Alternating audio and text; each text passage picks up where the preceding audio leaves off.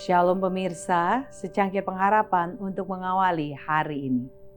Karena kasih saya kepada gerejanya. Sekarang aku bersuka cita bahwa aku boleh menderita karena kamu dan mengendapkan dalam dagingku apa yang kurang pada penderitaan Kristus untuk tubuhnya, yaitu jemaat. Kolose 1 ayat 24. Para rasul tidak menganggap hidup mereka berharga bagi diri mereka sendiri. Bersuka cita karena mereka dianggap layak menderita malu demi nama Kristus. Paulus dan Silas menderita kehilangan segalanya.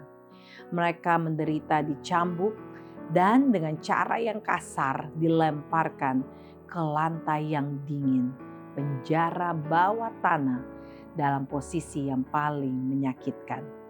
Kaki mereka diangkat dan diikat di tiang. Apakah ketidakpuasan dan keluhan kemudian sampai ke telinga sipir? Oh tidak. Dari dalam penjara, suara-suara nyanyian sukacita dan puji-pujian kepada Tuhan memecah kesunyian tengah malam. Murid-murid ini dihibur oleh kasih yang dalam dan sungguh-sungguh untuk pekerjaan penebus mereka, yang karenanya mereka menderita.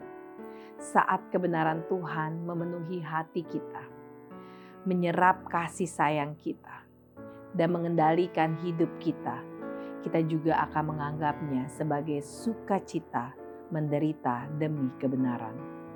Tidak ada tembok penjara, tidak ada tiang martir yang kemudian dapat mengecilkan atau menghalangi kita dalam pekerjaan besar. Testimonies for the Church, jilid 3 halaman 406. Lihatlah, hai orang-orang yang rendah hati dan bersuka citalah. Kamu yang mencari Allah. Biarlah hatimu hidup kembali Sebab Tuhan mendengarkan orang-orang miskin dan tidak memandang hina orang-orangnya dalam tahanan. Mazmur 69 ayat 33 dan 34. Demikianlah renungan kita hari ini. Selalu mulai harimu dengan secangkir pengharapan.